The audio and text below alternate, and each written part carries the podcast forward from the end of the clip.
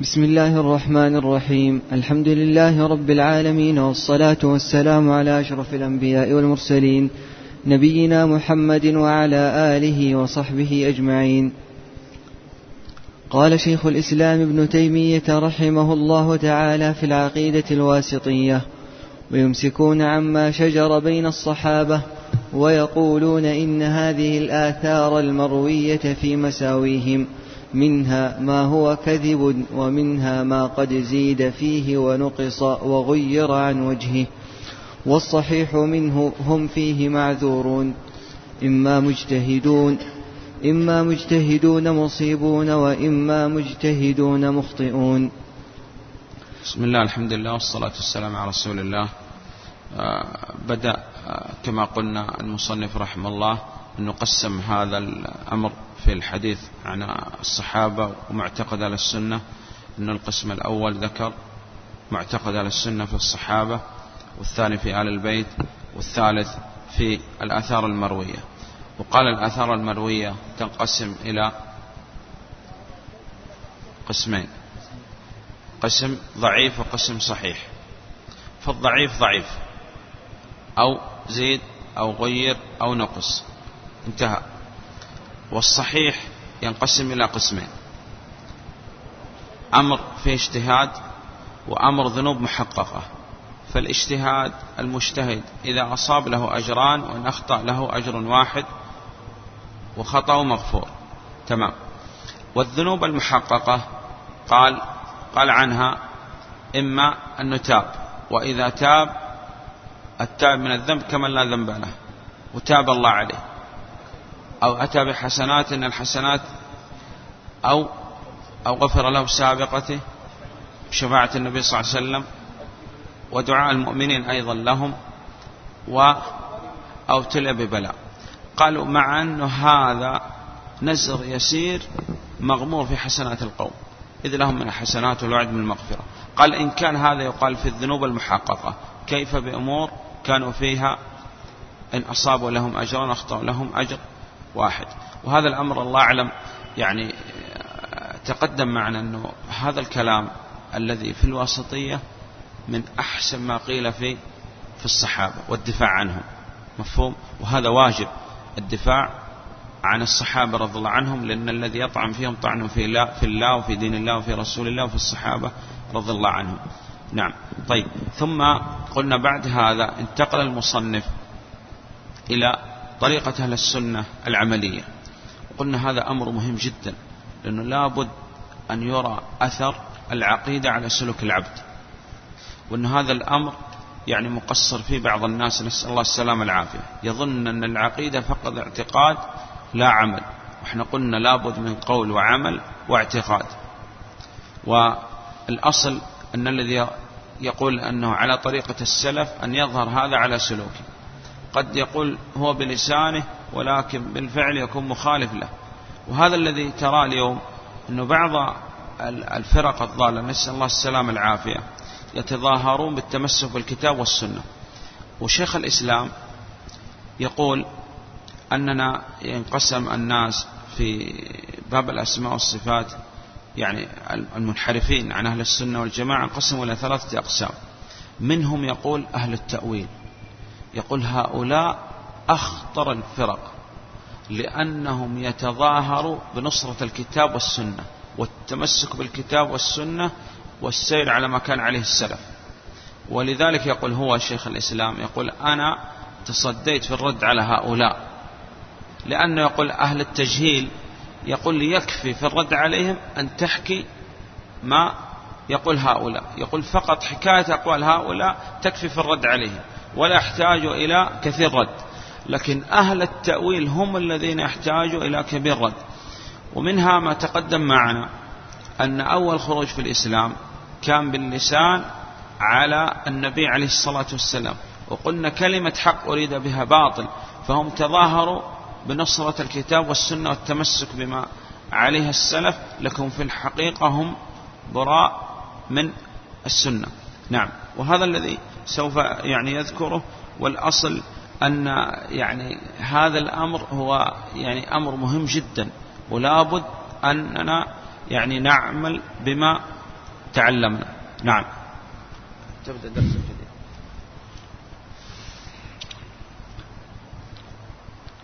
قال رحمه الله تعالى ثم من طريقة أهل السنة والجماعة اتباع آثار رسول الله صلى الله عليه وسلم باطنا وظاهرا. بسم الله الحمد لله والصلاة والسلام على رسول الله. قال من طريقة أهل السنة والجماعة اتباع آثار النبي صلى الله عليه وسلم لا الابتداع. وهذا أولا يقول الشيخ بن عثيمين رحمه الله ما يكون إلا بعلم أولا. فاعلم أنه لا إله إلا الله واستغفر لذنبك. والعصر إن الإنسان لفي خسر إلا الذين آمنوا. وقال العلم ثم العمل ثم الدعوة ثم الصبر. نعم. قال اتباع آثار النبي صلى الله عليه وسلم ظاهرا وباطنا. وتقدم معنا أن العبادة اسم جامع لكل ما يحبه الله ويرضاه من الأقوال والأعمال الظاهرة والباطنة. الباطنة الخوف والرجاء والتوكل والإيمان في حديث جبريل عليه السلام. والظاهرة الإسلام في حديث جبريل الصلاة والصوم.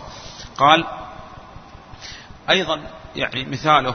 قال إذا كان الإنسان مثلا اتبع النبي صلى الله عليه وسلم في الظاهر دون الباطن مثاله قال يصلي الشيخ علي صلاة راتبة الفجر. يصلي ركعتين ويقرأ فيها ما قرأ النبي صلى الله عليه وسلم. قل يا الكافرون وقل هو الله أحد والفاتحة ويركع ويسجد. لكن هو في الباطن ينوي أن هذه الركعتين فرض. فوافق النبي صلى الله عليه وسلم في الظاهر ولم يوافق في الباطن. إذا لابد اتباع أثار النبي صلى الله عليه وسلم ظاهرا وباطنا. نعم. طيب. قال واتباع سبيل السابقين الأولين من المهاجرين والأنصار. تقدم معنا المهاجرين والأنصار وتعريف هؤلاء وأن النبي صلى الله عليه وسلم قال عليكم بسنتي وسنة الخلفاء الراشدين المهديين من بعدي. نعم. واتباع وصية رسول الله صلى الله عليه وسلم حيث قال عليكم بسنتي وسنة الخلفاء الراشدين المهديين من بعدي تمسكوا بها وعضوا عليها بالنواجذ وإياكم ومحدثات الأمور فإن كل بدعة ضلالة. واحدة واحدة نعم. واتباع وصية رسول الله صلى الله عليه وسلم حيث قال الوصية آه، هنا يعني العهد وأن النبي صلى الله عليه وسلم آه، قال أنه أمر باتباع ما كان عليه السلف الصالح. عليكم يعني الزموا بسنتي والسنة هنا الطريقة وما كان عليه النبي عليه الصلاة والسلام. طيب قال عليكم بسنتي وسنة الخلفاء الراشدين المهديين من بعدي الذين خلفوا النبي صلى الله عليه وسلم. نعم. عضوا عليها وهذا فيه أن النبي صلى الله عليه وسلم أرشد إلى التمسك بما عليه السلف وأنك تتمسك بكل ما أعطاك الله سبحانه وتعالى من قوة. فإن من يعش منكم قال فسير اختلافا كثيرا. وبعد العهد عن النبوة أمر خطير جدا لأنه قال فإن من يعش منكم وهذا فيه دليل على فضل الصحابة وأن البدع لم تظهر في عصر الصحابة وظهرت في أواخر عصر الصحابة. ثم البدع أول ما ظهرت كانت قليلة ويسيرة. ثم بعد هذا أدت إلى أنهم يتعدوا على جانب الأسماء والصفات. وإذا أنت الآن في خطر لبعد عن النبوة فلا بد أن تتمسك بما كان عليه النبي صلى الله عليه وسلم والسلف الصالح. نعم. عضوا عليها. حيث قال عليكم بسنتي وسنة الخلفاء الراشدين المهديين من بعدي تمسكوا بها وعضوا عليها بالنواجذ وإياكم ومحدثات الأمور. يعني إياكم يعني أحذركم من محدثات الأمور. والنبي صلى الله عليه وسلم قال كل محدثة بدعة وكل بدعة ضلالة. وتقدم معنا أن الإحداث يكون في الدين ويكون في شؤون الأمة وأعظم الإحداث إحداث في الدين. نعم. فإن كل بدعة ضلالة. وهذا فيه يعني عموم من النبي صلى الله عليه وسلم وأنه كان يكرر هذا الكلام في كل خطبة. وقال وهذا فيه الرد على من يقول أن هناك بدعة حسنة وبدعة سيئة. كل بدعة ضلالة ولو رآها الناس حسنة. نعم. ومن زعم أن في الإسلام بدعة حسنة فقد زعم أن محمد عليه الصلاة والسلام خان الأمانة أو الرسالة قال اقرأوا إن شئتم اليوم أكملت لكم دينكم وأتممت عليكم نعمتي ورضيت لكم الإسلام دينا. فما لم يكن يومئذ دينا قال لا يصلح اليوم أن يكون دينا. نعم. ويعلمون أن أصدق الكلام كلام الله. وهذا تقدم معنا أنه عناصر الدلالة والإفهام أربعة. أن يكون عن علم وصدق وبيان وفصاحة وإرادة الهداية. وهذا اجتمعت هذه الأمور اجتمعت في كلام الله وكلام الأنبياء والرسل عليهم الصلاة والسلام. نعم. وخير الهدي هدي محمد صلى الله عليه وسلم. نعم. وهذا سوف يأتي معنا الآن قريب أن خير الهدي هدي محمد عليه الصلاة والسلام. إذا لا يمكن أن تهتدي إلا بهدي النبي صلى الله عليه وسلم. والميزان الذي يوزن به ما عليه العباد هو النبي عليه الصلاة والسلام. نعم. ويؤثرون كلام الله على كلام غيره من إذا ما يقدم كلام أحد على كلام الله. لا كلام الأئمة ولا غيرهم. إذا خالف الكتاب والسنة. نعم. وهذا فيه تحريم التقليد. وتقدم معنا أن أقوال العلماء في التقليد انقسم العلماء في القول بالتقليد إلى ثلاثة أقسام. قسم يحرم التقليد وقسم يوجب التقليد لأن باب الاجتهاد أغلق بموت الأئمة الأربع على ما يزعم هؤلاء. والقول الثالث فيه تفصيل أن التقليد جائز عند الضرورة وعدم معرفة أخذ الأحكام من أدلتها على الأسس السليمة نعم. طيب. إذا ما يمكن أن يقدم أهل السنة والجماعة كلام أحد على كلام الله أو كلام النبي صلى الله عليه وسلم. نعم. ويؤثرون كلام الله على كلام غيره من كلام أصناف الناس. نعم. كائنا من كان سواء كان أئمة أو غير الأئمة. نعم. ويقدمون هدي محمد صلى الله عليه وسلم على هدي كل أحد. وهذا أمر مهم جدا ولا بد يعني هذا يعرف بالعمل. لأن بعض الناس ينظر إلى يعني بعض العلماء أو الأئمة وكذا ويبدأ يعني يقتدي بهم في كل الأمور. هذا ما يصح. الأصل أنك تنظر إلى ما كان عليه النبي صلى الله عليه وسلم. وهذا يعرف بدراسة السيرة النبوية للنبي عليه الصلاة والسلام. أنك تعرف هذا تقتدي بالنبي صلى الله عليه وسلم في جميع أموره. لأن النبي صلى الله عليه وسلم قال يعني ما ترك رسول الله صلى الله عليه وسلم شيء إلا وذكر لنا منه علم. في الأخلاق وفي العبادات وفي السلوك وفي المعاملات وفي البيوع وفي كل أمر. إذا الأصل هذا. وإن وجدنا مثلا يعني مثاله. قال لو كان هذا من شيخ الإسلام أنه خالف في شيء حتى وإن كان هذا في أمور الدنيا لما كان عليه النبي صلى الله عليه وسلم فالأصل والميزان قلنا هو النبي عليه الصلاة والسلام. فبعض الناس يعني مثلا في الكلمات وفي المحاضرات وكذا يعني يقلد بعض العلماء. والأصل أنه يتبع النبي صلى الله عليه وسلم. والتقليد هو اتباع من قوله ليس بحجة. وأن تجعل أقول في العنق قلادة وكذا هذا في اللغة. ولكن النبي صلى الله عليه وسلم الذي يعني يسير على ما كان عليه النبي صلى الله عليه وسلم هذا لا يسمى تقليد. إلا من باب المجاز إن قلنا بالمجاز. ولا هو في الحقيقة هو اتباع لأنه هو عليه الصلاة والسلام معصوم. نعم. وأيضا مثلنا عليه مثال أنه بعض الناس يقول هذا الدعاء جاء عن الشيخ بن باز رحمه الله وأنه كان هذا الدعاء يدعو به الشيخ بن باز رحمه الله. نقول وخير الهدي هدي محمد صلى الله عليه وسلم. أوتي جامع الكلم عليه الصلاة والسلام. صح؟ نعم. فالأصل أننا نأخذ بأدعية النبي صلى الله عليه وسلم. لا أدعية غير كائنا من كان. نعم.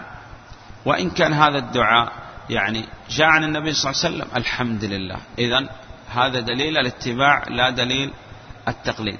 نعم. ولهذا سموا أهل الكتاب والسنة نعم.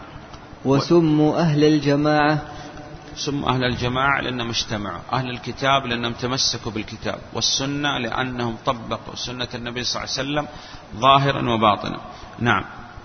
وسموا أهل الجماعة لأن الجماعة هي الاجتماع. وقلنا أن النبي صلى الله عليه وسلم جاء لاجتماع الأمة لا لتفريق الأمة. نعم. وضدها الفرقة. وضد الفرقة لأن الفرقة لا يحبها الله سبحانه وتعالى. ولا تكونوا من المشركين من الذين فرقوا دينهم وكانوا شيعا. كل حزب بما لديهم فرحون. نعم.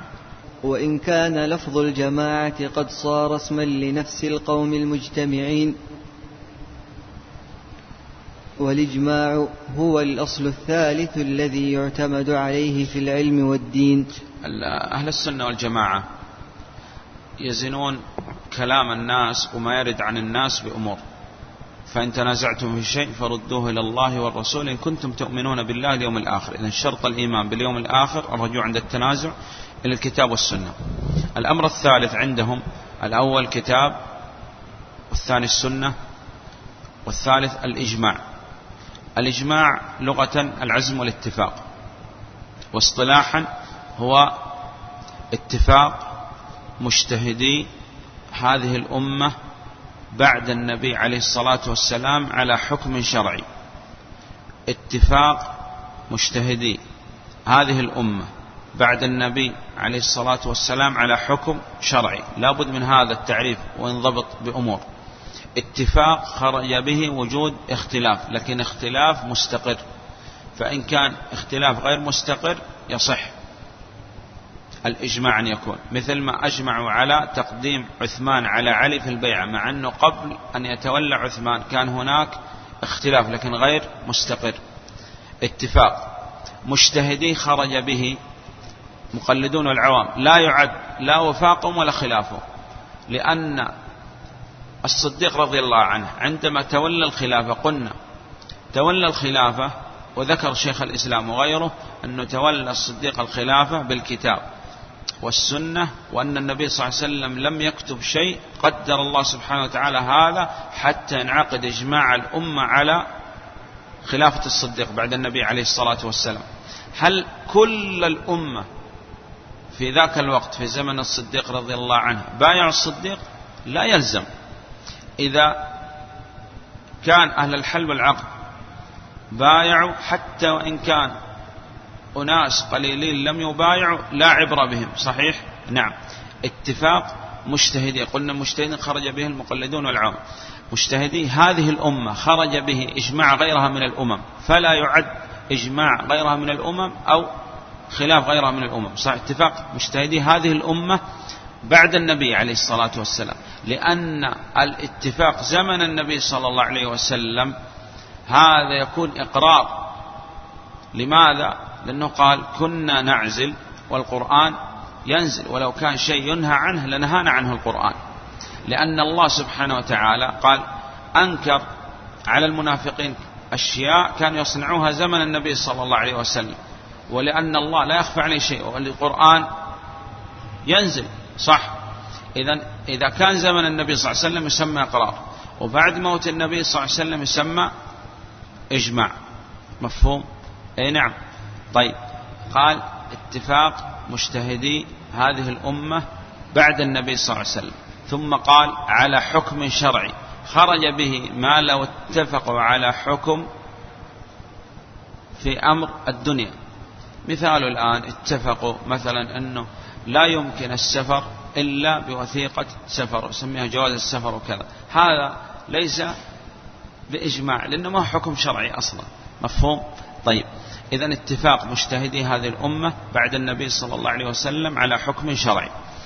آه، عندنا الإجماع قال ينقسم إلى قسمين أو إلى ثلاثة أقسام سوف يأتي معنا الأول إجماع قطعي إجماع قطعي. هذا ما علم من الدين بالضرورة يعني مقطوع فيه وليس فيه نزاع أصلا. قال هذا يقول عنه الشيخ بن عثيمين رحمه الله قال هذا منكر كافر. إلا إذا كان ناشئ في بادة كفر ولا يعرف هذا الأمر يبين له. عاند وخالف كفرناه. رجع تركناه لأنه يعذر بالجهل. ولا الأصل عندنا هذا هو معلوم من الدين بالضرورة لا يعذر أحد بجهله. كوجوب الصلوات الخمس والصيام وتحريم الزنا والربا مثلا. مفهوم؟ طيب. هذا يسمى إجماع قطعي. الثاني إجماع ظني وهذا السبب يعني أننا يعني تكلمنا في الإجماع ولا الأصل الكلام في الإجماع يكون في درس الأصول. طيب قال الإجماع الظني قال أصح الأقوال فيه هذا الذي ذكر شيخ الإسلام حيث قال الإجماع الذي ينضبط يعني ممكن ضبط وحصر العلماء فيه. ما كان عليه السلف الصالح أي القرون الثلاثة المفضلة. إذ بعدهم كثر الاختلاف وانتشرت الأمة. الآن لو أردنا أن نجمع العلماء الذين على وجه الأرض ما نستطيع. بعد عصر أتباع التابعين يقول لا تستطيع. فما بالك في هذا اليوم؟ ولذلك أحمد رحمه الله قال من ادعى الإجماع فقد كذب. وما يدريه لعلهم اختلفوا. يعني يوجد بعض العلماء خالف في هذا الأمر. هل معنى هذا أنه أحمد ينكر الإجماع؟ قال لا ورد في قول أحمد ذكر الإجماع كذا لكن هو يقول هذا بعد القرون الثلاثة المفضلة. لا يمكن أن نحصر العلماء ونقول أنهم أجمعوا. إذا هذا إجماع ظني. أرجح الأقوال في هذا القول. قول شيخ الإسلام ابن تيمية لأنه ممكن أن نحصر العلماء في هذه القرون المفضلة الثلاثة. آه طيب. نعم. يبقى معنا إجماع سكوتي. هذا اتركوه. نأخذه إن شاء الله إذا أخذنا آه، درس في الأصول إن شاء الله تعالى. المهم عندنا أن الإجماع أمر يزن به أهل السنة والجماعة ما يأتي عن الناس. فهم عندهم كتاب وسنة وإجماع وقياس واستصحاب البراءة الأصلية. نعم. وهذه الأمور إن شاء الله تأتي معنا في الأصول ويعني ذكرنا شيء من الإجماع في هذا الباب لأنه شيخ الإسلام ذكر هذا الأمر. نعم. قال والإجماع هو الأصل الثالث الذي يعتمد عليه في العلم والدين وهم يزنون بهذه الأصول الثلاثة جميع ما عليه الناس. نعم. يزنون بهذه الأمور ما كان عليه الناس. نعم. وأحيانا يقول تجد أنه بعض العلماء يقول ثبتت فرضية الصلوات الخمس بالكتاب والسنة والإجماع. ألا يكفي أن يقول هذا أنه ثبتت فرضية الصلوات الخمس بالكتاب والسنة؟ ما يكفي؟ لا لا يكفي. لأنه عندما يقول كتاب وسنة وإجماع يعني لا يمكن يخالف في هذا الأمر أحد ومن خالف فهو كافر. وتقدم معنا هذا الأمر أن قلنا أراد الشيخ علي أن آه، يشتكي إنسان الشيخ محمد مثلا ووجد عشر شهود يأخذهم أم يكتفي باثنين؟ يأخذ يقول للشيخ علي لو أجد أن المسجد النبوي كله يشهد معي أقيم على هذا حتى لا تبقى له حجة أبدا. صحيح؟ نعم. وأحيانا هم يقولوا ثبت هذا بالإجماع ولأنه إذا ثبت بالإجماع معنى هذا أنه موافق للكتاب والسنة لأن النبي صلى الله عليه وسلم قال لا تجتمع أمتي على ضلالة. إذا لا يمكن أن الأمة تجتمع على خلاف الكتاب والسنة إطلاقا لأنه كيف تكون هذه الأمة التي هي خير الأمم تجتمع على أمر يخالف الكتاب والسنة؟ أبدا لا يمكن. وإن وجدت إجماع تظن أن, أن هذا الإجماع يعني هو مخالف للكتاب والسنة انتظر وتأمل وانظر في المسألة. لعله هذا الإجماع لم تفهمه يعني ما تفهم معنى الإجماع هنا في هذه المسألة. أو أن هذا الإجماع قال لم ينعقد مفهوم؟ أو أن هذا الدليل غير صريح أو الدليل من السنة مثلا ضعيف مفهوم؟ أو إلى غير ذلك. نعم. وهم يزنون بهذه الأصول الثلاثة جميع ما عليه الناس من أقوال وأعمال باطنة أو ظاهرة مما له تعلق بالدين. نعم تعلق بالدين قلنا في أمر شرعي لأن اتفاق مجتهدي هذه الأمة بعد النبي صلى الله عليه وسلم على حكم شرعي مما له علاقة بالدين. نعم. والإجماع الذي ينضبط. هذا هو آه، قلنا أن الإجماع ينقسم إلى قسمين أو إلى ثلاثة أقسام. إجماع قطعي ما هو معلوم بالضرورة منكر وكافر إلا إذا كان نشأ في بلاد الكفر أو حديث عهد بالإسلام ولا يدري يعلم. وإن أصر كفرنا. الثاني هذا هو الإجماع الظني. أرجح الأقوال فيه هو هذا كلام شيخ الإسلام ابن تيمية رحمه الله تعالى وهذا ثمرة دراسة الواسطية وحفظ الواسطية. نعم.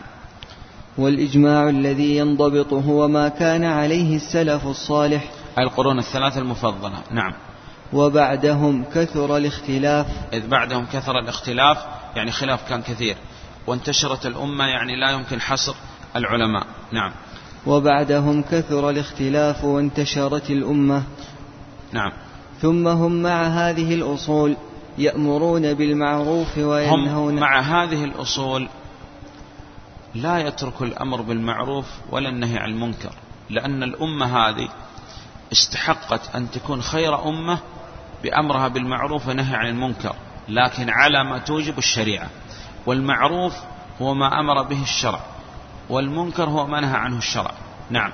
قال على ما توجب الشريعة هذا إذا ما كان الإنسان يأمر بالمعروف وينهى عن المنكر على خلاف الشريعة. نعم.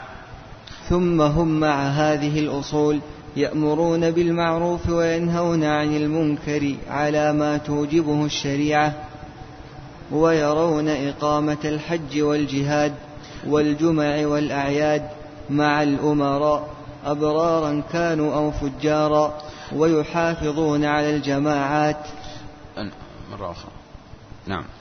ويرون إقامة الحج والجهاد. يرون إقامة الحج لأن العادة يقول في الحج أن أن جرت العادة أن يكون للحج أمير وإمام لأن الناس قد لا يعرفوا مناسك الحج وقد يكون إلا من رحم الله.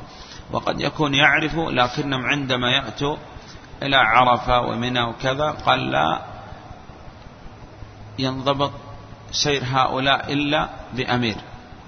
وهذا يعني كان هدي النبي عليه الصلاة والسلام حيث أرسل الصديق رضي الله عنه في العام التاسع من الهجرة وخرج هو عليه الصلاة والسلام وخرج أناس كما يقول جابر رضي الله عنه كلهم يريد الاقتداء بالنبي صلى الله عليه وسلم. وقال من طريقة أهل السنة والجماعة قال إقامة الحج وأنه لا يترك إقامة الحج أصلا. وهذا الكلام اللي يذكره الحج والجمع والجماعات والجهاد مع الأمراء أبرارا كانوا فجارا هذا الرد على الروافض لأنه الرافضة يقول لا يمكن أن يكون هناك حج أو جمع أو جماعات أو أعياد أو غيره إلا خلف إمام معصوم. نعم. وإن كان يعني من يغير لهم المذهب وكذا لأنه الدين عندهم مبني على الآراء وعلى العقول وكل واحد يلعب في هذا الدين. و ومن نعمة الله سبحانه وتعالى أن كان هذا الدين حفظ وأننا عندنا أمور نزم بها ما عليه الناس. كتاب وسنة وإجماع كما تقدم. نعم. يرون أولا إقامة الحج. نعم. ثانيا والجهاد. آه، الجهاد. وهذا هو الأصل أن يكون الجهاد له أمير واحد لا كما ترى في هذه الأيام. والنبي صلى الله عليه وسلم قال إذا بويع لخليفتين فاقتلوا آخرهما. نعم. والجمع والأعياد. والجمع يعني الجمعة والأعياد. ولأن الأصل في الشرع أن الناس يجتمعوا في المصر الواحد على جمعة واحدة. هذا الأصل. وعندما يعني حصل يعني كثرة للناس في هذه الأزمنة قال هناك يكون أكثر من جمعة. وإلا الأصل أن يجتمع الناس في مكان واحد للجمع وللعيدين. مفهوم؟ ولأن بالاجتماع يحصل ما أراد الله سبحانه وتعالى أنه الله سبحانه وتعالى أرسل النبي صلى الله عليه وسلم ومن الأمور التي أرسل من أجلها النبي صلى الله عليه وسلم اجتماع للافتراض. نعم. وبعض الفقهاء يقول أن الأصل أنه ما يقام في المصر الواحد أكثر من جمعة إلا بإذن السلطان. وهذا الإذن مثاله يقول يكون إذا كان الناس لا يسعون مكان واحد كما ترى الآن في المدينة مثلا. نعم. قال نعم. مع الأمراء. مع الأمراء. أبرار كانوا فجارا والأصل الطاعة والطاعة في المعروف ولا طاعة لمخلوق في معصية الخالق. وهؤلاء عندما يقيموا الجمع والجماعات فالأصل أنهم أظهروا شرائع الإسلام الظاهرة. نعم. فيجب الطاعة لهم. نعم. قال مع الأمراء أبرارا كانوا أو فجارا. نعم. ويحافظون على الجماعات. يحافظون على الجماعات. قال إما أن, أن أهل السنة والجماعة عندهم صلاة الجماعة واجبة وأدلة كثيرة أو أنهم يحافظوا على الاجتماع لا على الافتراض. نعم ويصح الجميع. نعم. ويدينون بالنصيحة للأمة. يدينون يعني يعتقدوا أن هذا الأمر دين يتقرب به إلى الله سبحانه وتعالى. وأن هذا هو دين ولا بد أن يعمل به. النصح للأمة نصح لله ولرسوله. وقال ولأمة المسلمين وعامتهم. نعم. ويعتقدون معنى قوله صلى الله عليه وسلم المؤمن للمؤمن كالبنيان يشد بعضه بعضا. وهذا هو الأصل أننا نجتمع على الحق. وسأل هرقل سأل أبو سفيان عن أصحاب محمد صلى الله عليه وسلم قال هل يزيدون؟ قال نعم يزيدون. ونسأل الله السلامة والعافية. بعض الناس اليوم يريد أننا ننقص ولا نزيد والأصل أننا نزيد على الحق وعلى ما كان عليه النبي صلى الله عليه وسلم والسلف الصالح. ومن ينادي إلى تفريق الأمة وغيرها هذا مخالف لما جاء في الكتاب والسنة إجماع الأمة. والأصل اجتماع الأمة على الحق لا على الباطل كما تدعي يعني بعض الفرق. نعم. قال ويعتقدون معنى قوله صلى الله عليه وسلم المؤمن للمؤمن كالبنيان يشد بعضه بعضا وشبك بين أصابعه. وقلنا أن النبي صلى الله عليه وسلم يعني يأتي بالأمثلة على ما يقول عليه الصلاة والسلام حتى يكون هذا يتصور من السامعين. نعم. ويأتي بأمثلة محسوسة ملموسة قريبة لهم. نعم. وشبك بين أصابعه لأن الأصابع تكون أكثر ما تكون يعني قوة عندما يشتبك بعضها ببعض. نعم. وقوله صلى الله عليه وسلم مثل المؤمنين في توادهم وتراحمهم وتعاطفهم كمثل الجسد الواحد. يعني إذا بينهم ود وتراحم وتعاطف ويعطف بعضهم على بعض كمثل الجسد الواحد. إذا اشتكى منه عضو تداعى له سائر الجسد بالسهر والحمى. إذا لابد أنك تنظر إلى حال الأمة وتعرف أن الأمة كلها جسد واحد وأمة واحدة. نعم. وقوله صلى الله عليه وسلم مثل المؤمنين في توادهم وتراحمهم وتعاطفهم كمثل الجسد الواحد إذا اشتكى منه عضو تداعى له سائر الجسد بالحمى والسهر. نعم. ويأمرون بالصبر عند البلاء والشكر عند الرخاء والرضا بمر القضاء. هذه الثلاثة تقدمت معنا هي عنوان السعادة في القواعد الأربع. ويعني قال عنوان السعادة أولا في السراء شاكر وفي الضراء صابر وعند المعصية مستغفر. وهذا تقدم معنا وأن أحوال الناس عند المصيبة انقسم الناس عند المصيبة لأربعة أقسام متسخط محرم بل كبيرة وصابر واجب بإجماع الأمة راضي مستحب شكر أعلى المراتب أحب وأحب. إذا أولا قال ويأمرون بالصبر عند البلاء. بالصبر عند البلاء. والصبر واجب بإجماع الأمة. وأعلى منه رضا وأعلى منه شكر. نعم. ويأمرون بالصبر عند البلاء والشكر عند الرخاء. وقليل من عباده الشكور والنعمة ابتلاء وتحتاج إلى الشكر تقدم معنا. نعم. والرضا بمر القضاء. إذا عندنا حلو القضاء ومر القضاء. ويجب على العبد الرضا بالقضاء والقدر. نعم. وقلنا لا يلزم الرضا بالمقضي ويلزم الرضا بالقضاء. على ما تقدم من التفصيل. نعم. ويدعون إلى مكارم الأخلاق ومحاسن الأعمال. نعم والله سبحانه وتعالى قال وقل لعبادي يقول التي هي أحسن. وما قال؟ حسن. أحسن. ما عندك هذا لابد أن تخاطب به غيرك. والنبي صلى الله عليه وسلم قال لا يؤمن أحدكم حتى يحب لأخيه ما يحب لنفسه. وفي المسند بسند صحيح من الخير. وقال الشيخ بن عثيمين رحمه الله قال إذا كان ما يحب لأخيه ما يحب لنفسه فهو مرتكب كبيرة من كبائر الذنوب لأنه رتب عليه عقوبة خاصة. نعم. قال نعم.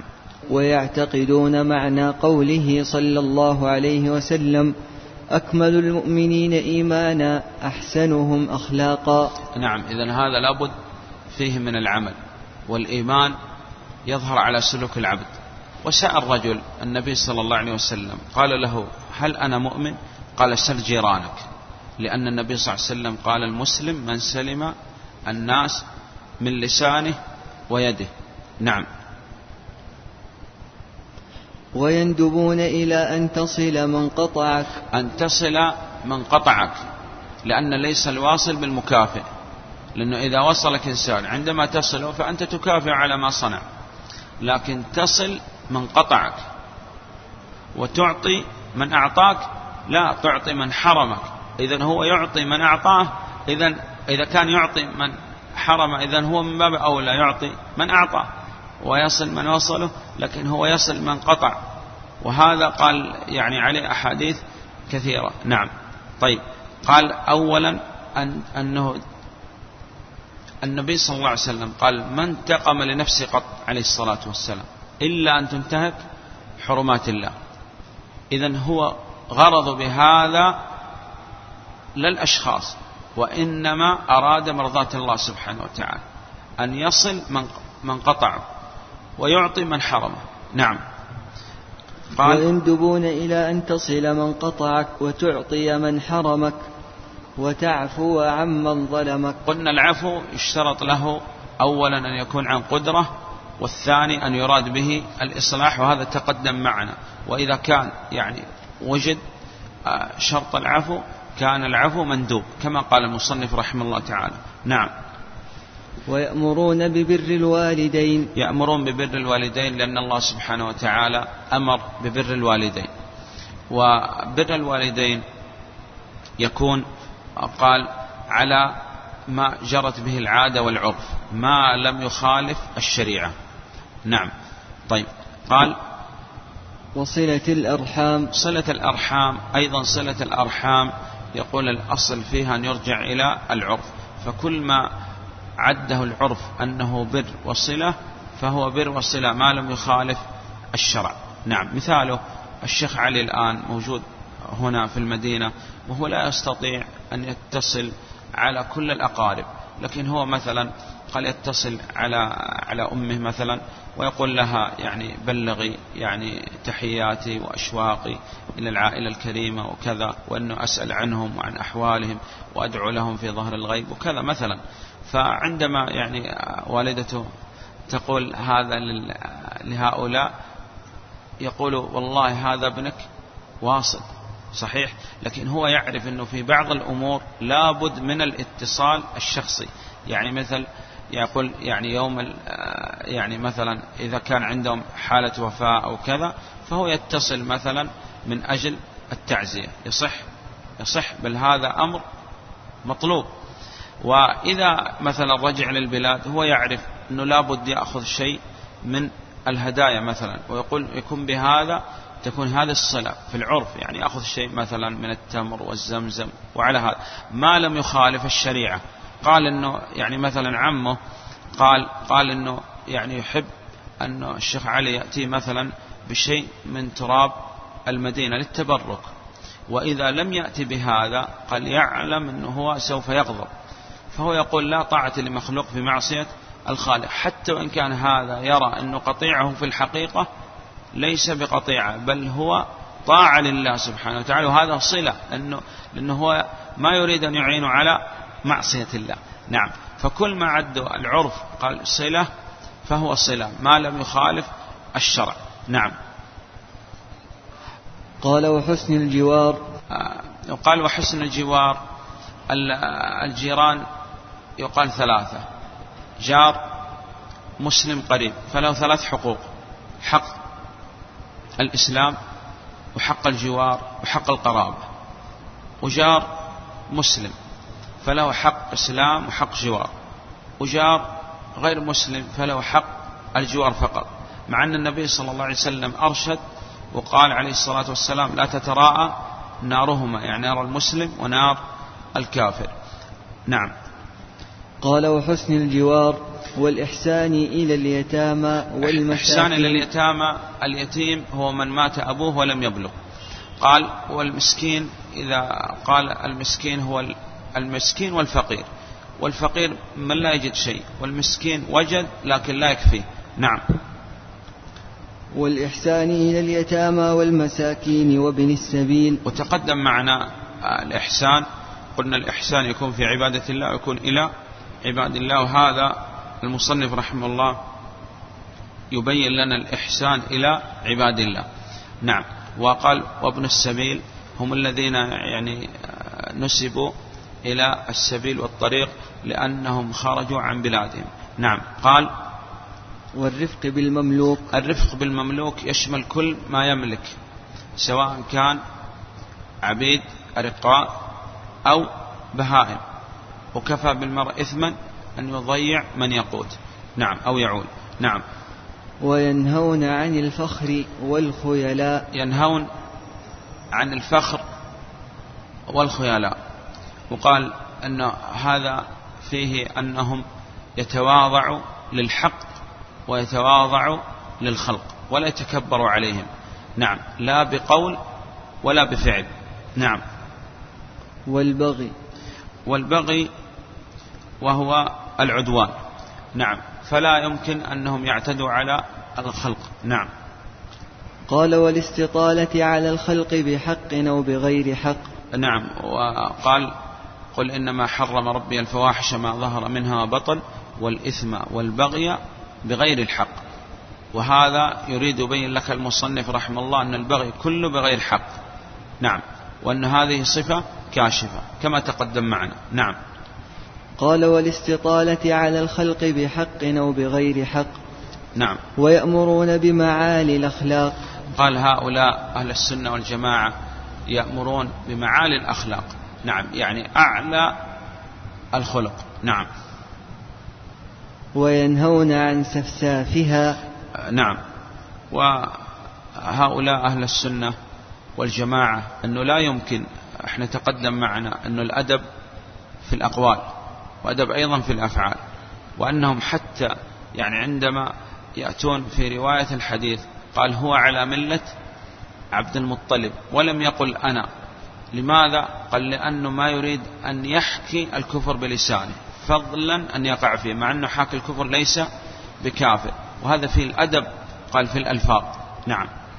بعده وكل ما يقولونه أو يفعلونه من يقول هذا كل ما عند أهل السنة والجماعة من قول أو فعل هم في الحقيقة متبعين للنبي صلى الله عليه وسلم لأنه هو الميزان. فقبل أن يتكلموا بكلمة وقبل أن يعملوا أو يخطو خطوة واحدة ينظر في هدي النبي صلى الله عليه وسلم. سؤال الشيخ بن باز رحمه الله عن يعني رجل يعني يمشي بنعل واحدة ويقول النعل الثانية يعني بعيدة عنه. قد يمشي خطوة أو خطوتين بنعل واحدة قال الشيخ بن باز رحمه الله قال احرص ألا تمشي خطوة واحدة مخالفة للسنة. إذا هؤلاء يعني ينظرون في كل مسألة سواء كان قول أو عمل ينظرون إلى هدي النبي صلى الله عليه وسلم. والله يعني لو تمسكنا بهذا لحصل لنا الفلاح في الدنيا والآخرة. ولا بد إخواننا أن نفتخر بانتسابنا للنبي صلى الله عليه وسلم بالاقتداء ما كان عليه النبي صلى الله عليه وسلم والسلف الصالح. لأنه بعض الناس أحيانا في بعض المجتمعات المنحلة يعني قد يستحي أو يخجل أو كذا. وهذا من تلبيس إبليس. إنما ذلكم الشيطان يخوف أولياءه. فلا تخافون وخافون إن كنتم مؤمنين. والعكس الأصل أن يفتخر بأنه منتسب لهدي النبي صلى الله عليه وسلم وإحياء سنة النبي عليه الصلاة والسلام. نعم.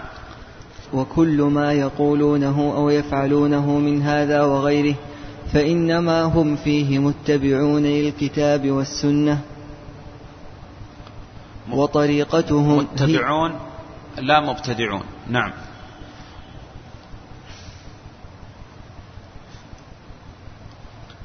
وطريقتهم هي دين الإسلام.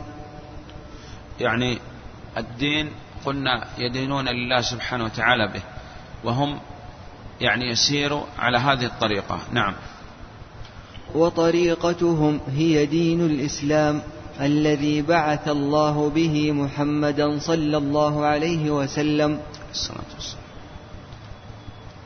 لكن لما أخبر النبي صلى الله عليه وسلم أن أمته ستفترق على ثلاث وسبعين فرقة. الأمة هنا يراد بها أمة الإجابة لا أمة الدعوة لأن أمة الدعوة تنقسم إلى قسمين. أمة آمنت واستجابت وأمة أعرضت. نسأل الله السلامة والعافية. لكن هنا الأمة التي استجابت تنقسم إلى 73 فرقة وهذا فيه إخبار وتحذير من النبي صلى الله عليه وسلم. وفيه أن الصحابة رضي الله عنهم لم يسألوا عن الفرق الضالة وإنما سألوا عن الفرقة الناجية. فالبحث في هذه الفرق قال لا طائل تحته. والأصل أنك تبحث عن الفرقة الناجية وهذا الذي سأل عنه الصحابة رضي الله عنهم وتتمسك بهذا حتى تكون من الفرقة الذين أنجاهم الله سبحانه وتعالى. ناجية في الدنيا وناجية في الآخرة. نعم. كلها في النار إلا واحدة. نعم. وهي الجماعة وهي الجماعة يعني اجتمعوا على ما كان عليه النبي عليه الصلاة والسلام والسلف الصالح ولم يتفرقوا. نعم. وفي حديث عنه صلى الله عليه وسلم أنه قال هم من كان على مثل ما أنا عليه اليوم وأصحابي. آه، الله أعلم أنه لا خلاف بين الرواية الأولى والرواية الثانية لأنه كل شيء واحد. الجماعة هو ما كان عليه النبي صلى الله عليه وسلم واجتمع عليه النبي صلى الله عليه وسلم والسلف الصالح. نعم. صار المتمسكون بالإسلام المحض الخالص عن الشوب هم أهل السنة والجماعة. وفيهم الصديقون والشهداء. الصديقون تقدم معنا أنهم صدقوا مع الله في أقوالهم وأعمالهم واعتقادهم وصدقوا مع عباد الله. وعلى رأس هؤلاء الأنبياء والرسل عليهم الصلاة والسلام وفي هذه الأمة بعد النبي عليه الصلاة والسلام أبي بكر رضي الله عنه. نعم. قال والشهداء قلنا الشهداء أي العلماء أو شهداء المعركة. نعم. طيب. والصالحون هم الذين قاموا بما أمرهم الله سبحانه وتعالى به أصلحوا ما بينه وبين الله وأصلحوا ما بينه وبين عباد الله. نعم. قال وفيهم الصديقون والشهداء والصالحون ومنهم أعلام الهدى ومصابيح الدجى أولو المناقب المأثورة والفضائل المذكورة وفيهم الأبدال وفيهم الأبدال. قال الأبدال هم الذين يعني عندما يموت عالم يأتي ويخلف عالم آخر ويجدد لهذه الأمة الدين ويرجع الناس على ما كان عليه النبي صلى الله عليه وسلم والسلف الصالح. نعم. وفيهم الأبدال ومنهم الأئمة نعم. ومنهم الأئمة الذين أجمع المسلمون على هدايتهم ودرايتهم. ومنهم يعني قال الأئمة الأربعة مثلا. نعم. يعني الأئمة غير محصور بالأئمة الأربعة. نعم. كل يعني من كان يعني شهدت له الأمة بالتقوى والصلاح والاستقامة والهداية والإمامة وأنه يعني يجدد آه، للأمة هذا الدين. نعم. والإمام قد يكون في الحق والإمام يكون نسأل الله السلامة العافية في الباطل. قال إنما أخاف على أمتي من الأئمة المضلين. نعم. قال ومنهم الأئمة الذين أجمع المسلمون على هدايتهم ودرايتهم وهم الطائفة المنصورة التي قال فيهم النبي صلى الله عليه وسلم لا تزال طائفة من أمتي ظاهرين على الحق لا يضرهم من خالفهم ولا من خذلهم حتى تقوم الساعة. حتى تقوم الساعة إلى قرب قيام الساعة للنبي صلى الله عليه وسلم. قال لا تقوم الساعة إلا شرار الخلق. أو لا يبقى على وجه الأرض من يقول الله الله وفي مسند في المسند بسند صحيح لا إله إلا الله. وطائفة قلة يخذل ويخالف وينصرهم الله سبحانه وتعالى. وهذه قال الطائفة آه، والفرقة الناجية قال هي ما كان عليه النبي صلى الله عليه وسلم والسلف الصالح. نعم. فنسأل الله العظيم أن يجعلنا منهم وأن لا يزيغ قلوبنا بعد إذ هدانا ويهب لنا من لدنه رحمة إنه هو الوهاب. والحمد لله رب العالمين وصلواته وسلامه على سيدنا محمد وآله وعلى سائر المرسلين والنبيين. وآل كل وسائر الصالحين. ختم المؤلف رحمه الله هذه العقيدة المباركة بالدعاء. وبعد أن ذكر المصنف رحمه الله يعني معتقد أهل السنة والجماعة في أمور كثيرة إجمالا وتفصيلا وكذا بعد هذا يقول نسأل الله أن يجعلنا منهم. كأنه هو يعني لا يدعي العصمة وهذا هو معتقد أهل السنة. يقول أنا ألفت صحيح في هذه العقيدة وفي عقيدة أهل السنة لكن نحن نعتقد أن المعصوم من عصم الله. وبعد هذا يتبرأ من حولي ومن قوته ويقول نسأل الله أن يجعلنا منهم. وهذا خلاف ما عليه أهل الباطل. نسأل الله السلامة العافية أنهم يدعوا العصمة. نعم. في من هم بعد النبي صلى الله عليه وسلم. قال نسأل الله أن يجعلنا منهم. قال يزغ قلوبا بعد إذ هدانا. قال وهذا المصنف رحمه الله ناسب أن يختم هذه العقيدة المباركة بهذا الدعاء ويختم بالحمد لأن الله سبحانه وتعالى أتم عليه النعمة وبالصلاة على النبي صلى الله عليه وسلم لأنه هو عليه الصلاة والسلام سبب لهدايتنا. والله أعلم وصلى الله على محمد وعلى آله وصحبه وسلم. آه، غدا إن شاء الله عد آه، تأتون بالإختبار التحريري ويكون اختبار شفوي في هذا القسم القسم الأخير.